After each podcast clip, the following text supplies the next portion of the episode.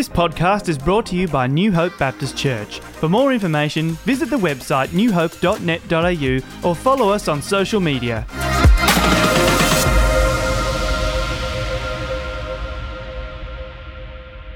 Well, we've begun our return, and we're ready for it. Uh, we've begun returning to some of the patterns of life that are familiar, that some of the children have started to go back to school and we have cafes opening up and some of the bistros around the city. Uh, we can gather as families. We can have a small group of people come to our home. And we can gather as, as groups in the church as long as we're under 10 and there's social distancing. We're ready for a return. And we all have the sense that it's a bit of a journey that's in front of us. This theme of return is an amazing biblical theme. God has a passion to lead us in that return. But his desire is not just to take us back to where we were before the troubles started. His passion is to take us all the way back before the first troubles started. His passion is to return us to the center of his love. And in the scriptures, we see this pattern repeating and this amazing promise of return. It's a part of the story of God's people. And we want to learn the significance of this part of our story and live in its wisdom. And that's why this series is called Return. In the scriptures, when God's people got into difficulty, when they disobeyed, when their, their uh, lifestyle of walking with God got sidetracked and they began to live selfishly, they would find themselves uh, disrupted, uh, exiled, in captivity. And in those places, learned with God, and then the amazing invitation of God to come home. We see it when the children of Israel were uh, in captivity in Egypt, and God leads them on an exodus. We see it when they were uh, sent into captivity in, uh, by, by the Assyrians and then in Babylon. And God calls them home and leads them on an amazing journey of return. And we want to spend some time learning the lessons of how it is that God would lead us in this journey of return. We're going to look at a passage of scripture today from the book of Jeremiah. It's chapter 31. And the verses that will be read out are in two paragraphs. As you listen to these verses, listen for the first paragraph, which is set in Egypt, and the second paragraph, which is set in Babylon. An exciting thing is happening in these passages, in these verses, because the people are in Babylon in exile. They're in the midst of their troubles, hoping to go home, waiting for their return. And the first thing that Jeremiah does is remind them of what God said when they were in Egypt, when they were in slavery. And so it begins by saying, This is what God said to us in the past. And then framing up that perspective, he says, and this is what God is saying to us now in Babylon. Have a listen to these wonderful words of promise as God assures us of his love and welcomes us to make the return journey with him as our shepherd. Today's reading is from Jeremiah 31, verses 3 to 11. The Lord appeared to us in the past, saying, I have loved you with an everlasting love. I have drawn you with loving kindness. I will build you up again, and you will be rebuilt, O Virgin Israel. Again you will take up your tambourines and go out to dance with the joyful. Again you will plant vineyards on the hills of Samaria. The farmers will plant them and enjoy their fruit. There will be a day when watchmen cry out on the hills of Ephraim. Come, let us go up to Zion, to the Lord our God. This is what the Lord says Sing with joy for Jacob, shout for the foremost of the nations. Make your praises heard and say, O Lord, save your people, the remnant of Israel. See, I will bring them from the land of the north and gather them from the ends of the earth.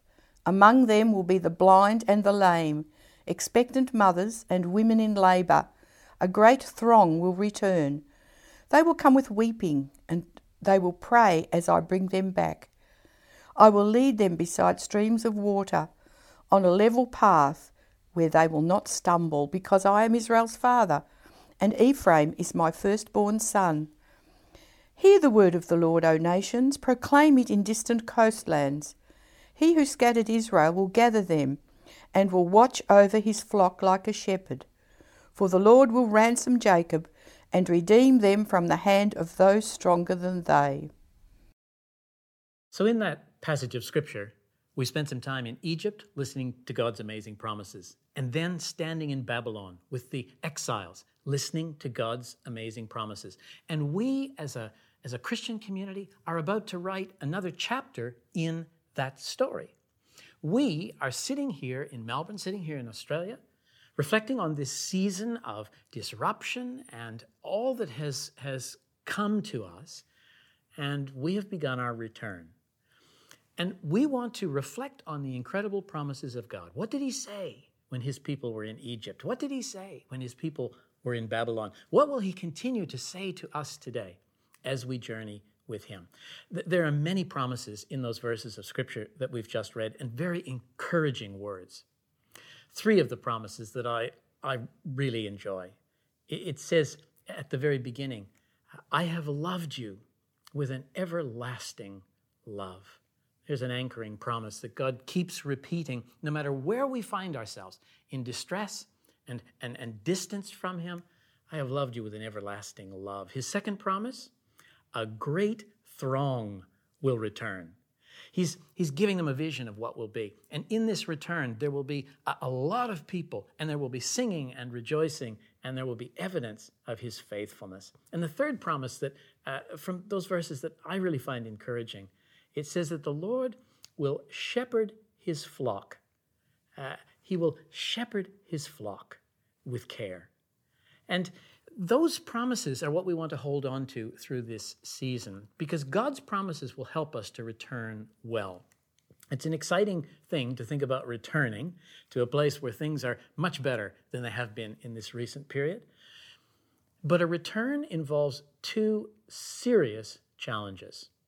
And the first of those challenges, we need to we need to negotiate a wilderness.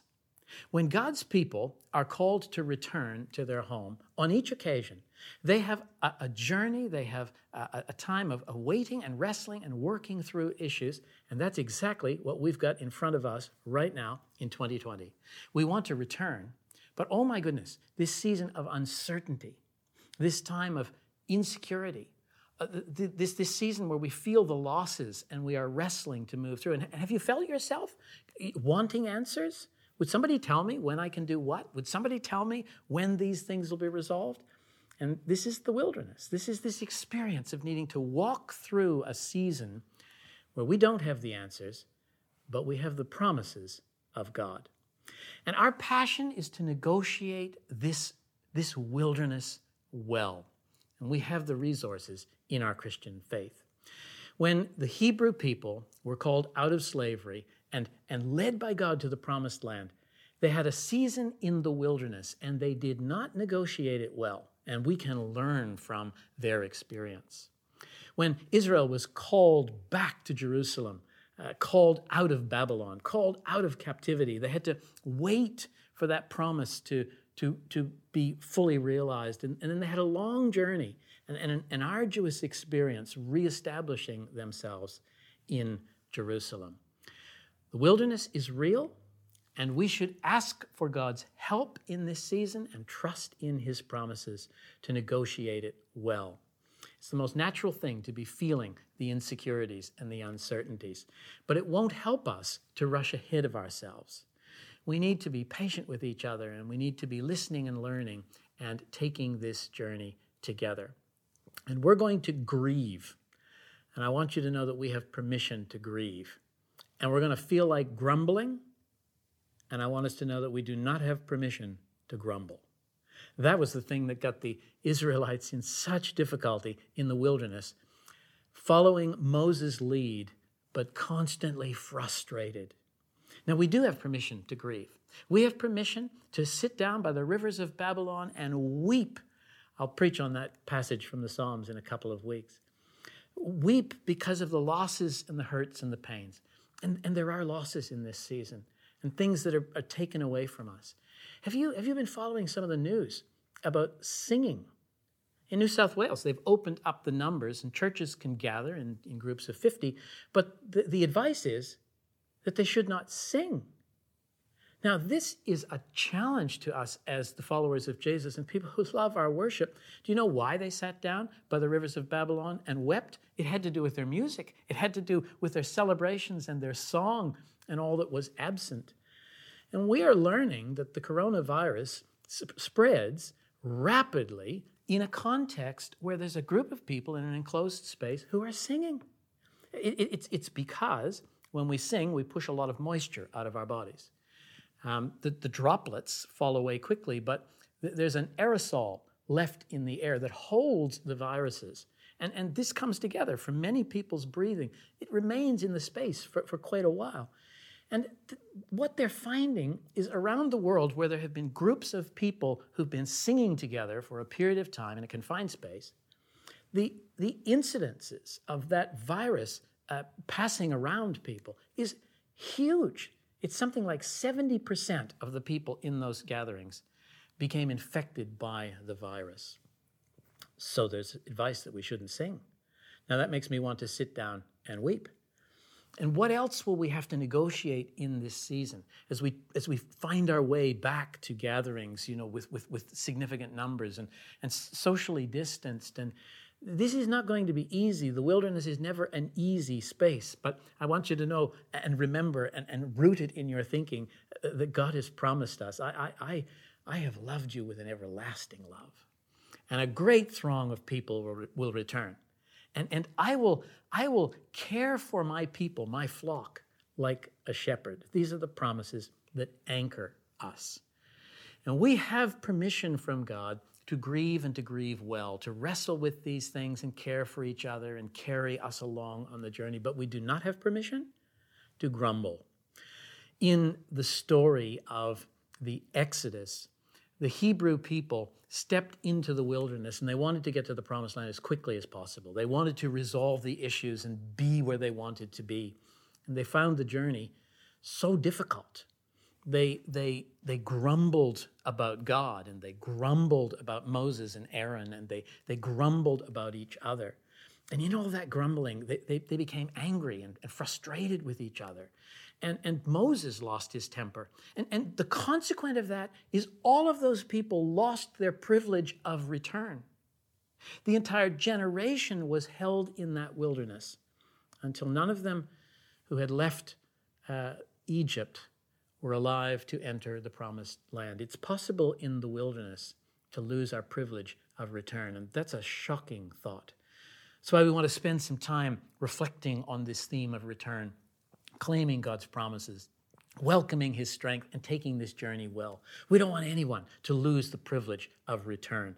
We want a great throng of people. So we need to make some promises to ourselves as we take this journey about how we will live in obedience to God because it's challenging to take this return.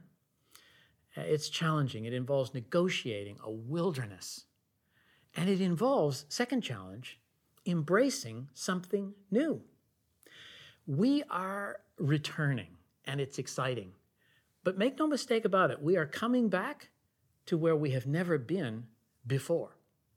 We're, we're returning, but it, it, it's not a, a matter of, of getting into the same comfortable place.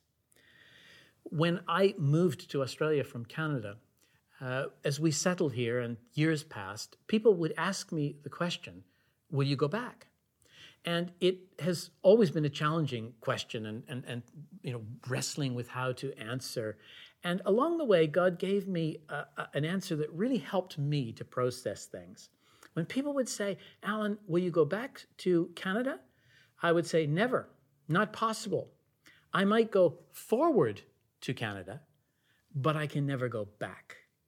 Because what is behind us is uh, no matter how comfortable, no matter how great the memory is, it, it is a part of the history that will shape us going forward, but not, not a place that we can live in.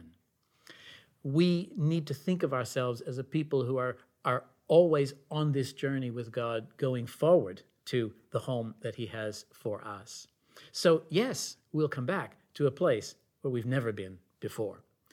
In uh, Jeremiah's uh, chapter, chapter 31, down a little further from what we read today in verse 22, it says that the Lord is creating uh, something new on earth.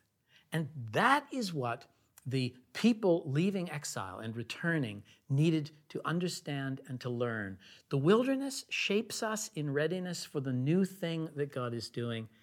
And the challenge for us as the people of God is to embrace that new thing, to embrace what God is doing that might be, might be challenging for us. As we've been walking through this season, uh, addressing the challenges of the pandemic, there have been some things that have happened that are gains, they're good things, and, and we think we need to hold on to this. Uh, technology and our digital uh, knowledge has, has accelerated. Uh, it wasn't that long ago that many of us were at one level and, and now we're using technology in a much better way. We want to take this with us.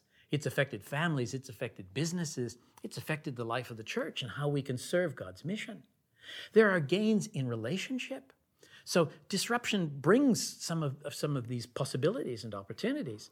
I've talked to so many families that have enjoyed the experience of sitting together and sharing as a family. Parents who are just thrilled to spend more time with their children. And, and kids in a family who are getting to know their siblings in a different way. And everybody has the same story. It's, it's hard, you know, it's challenging. But, but there are gifts in this, and we're, we're learning and we're gaining. And, and God is doing a new thing. And we want to enter into this and embrace it and celebrate it. Some of the gains are beautiful. But disruption also brings some things that we don't know what to do with. It, it, it stirs up some things that frighten us. The economy has been disrupted. And th- that is perplexing and worrying and confronting. Uh, travel has been disrupted, and we don't know how long that will be or what that will look like. The church has been disrupted.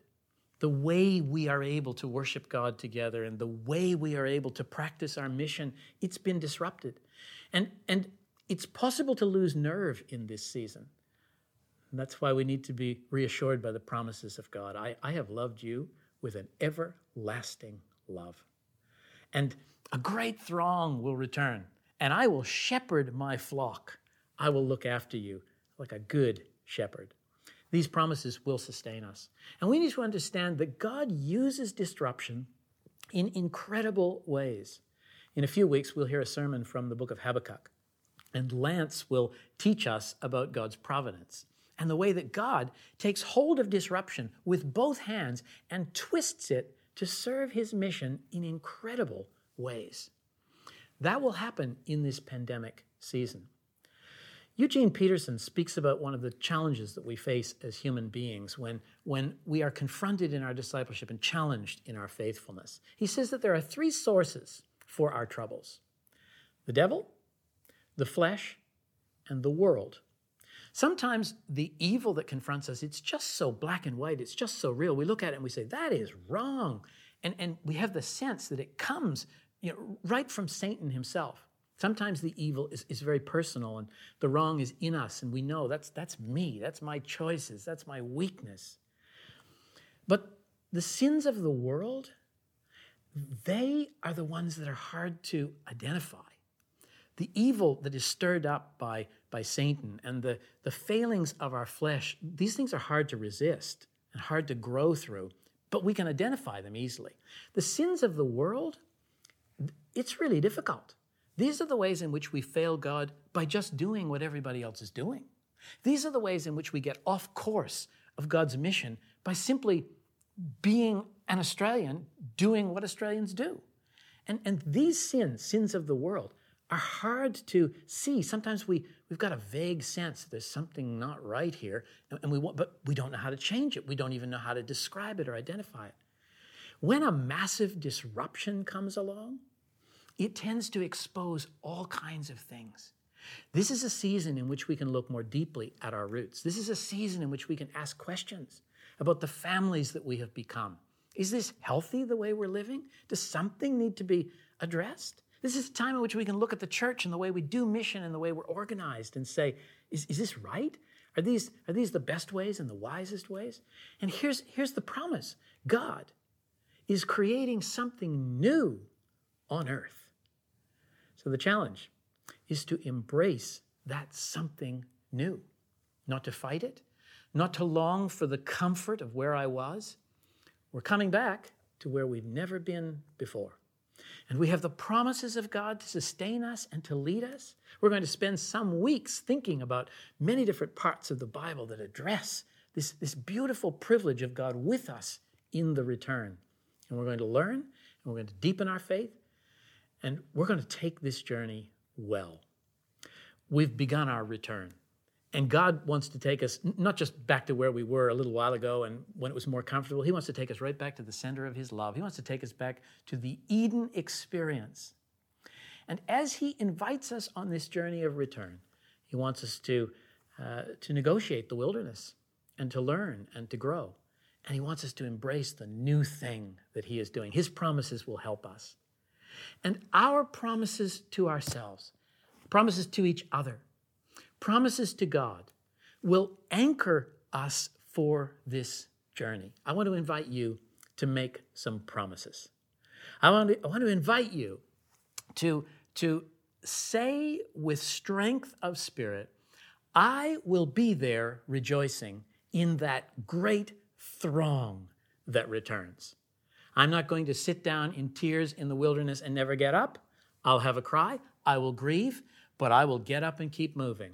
I will not get lost in all the confusion. I will rehearse the promises of God and I will take this journey and I'll be there in that great throng who return. We have permission to grieve. We do not have permission to grumble. I want you to make a promise to yourself and to others around you I will not grumble. Uh, turn to the people who are there with you in your family space. I want to shout out to the, the, the, guys who record this each week. And uh, I want to say to Kent and, and to Hamish, I will not grumble. Uh, what about you guys? I will not grumble. There we go. That's, that's the promise that we want to make to each other. And uh, just imagine being a part of a church community that says, yeah, we'll grieve, but we're going to stake our lives on God's promises and we're not going to grumble. Uh, we can learn from the Israelites in their walk through the wilderness. And we can, we can walk into something exciting and new and take hold of it. Make some promises to yourself, to those around you, and to God. I will let God shepherd me in this season. I will celebrate the fact that He has loved me with an everlasting love. And I will be there rejoicing in that great throng when we return.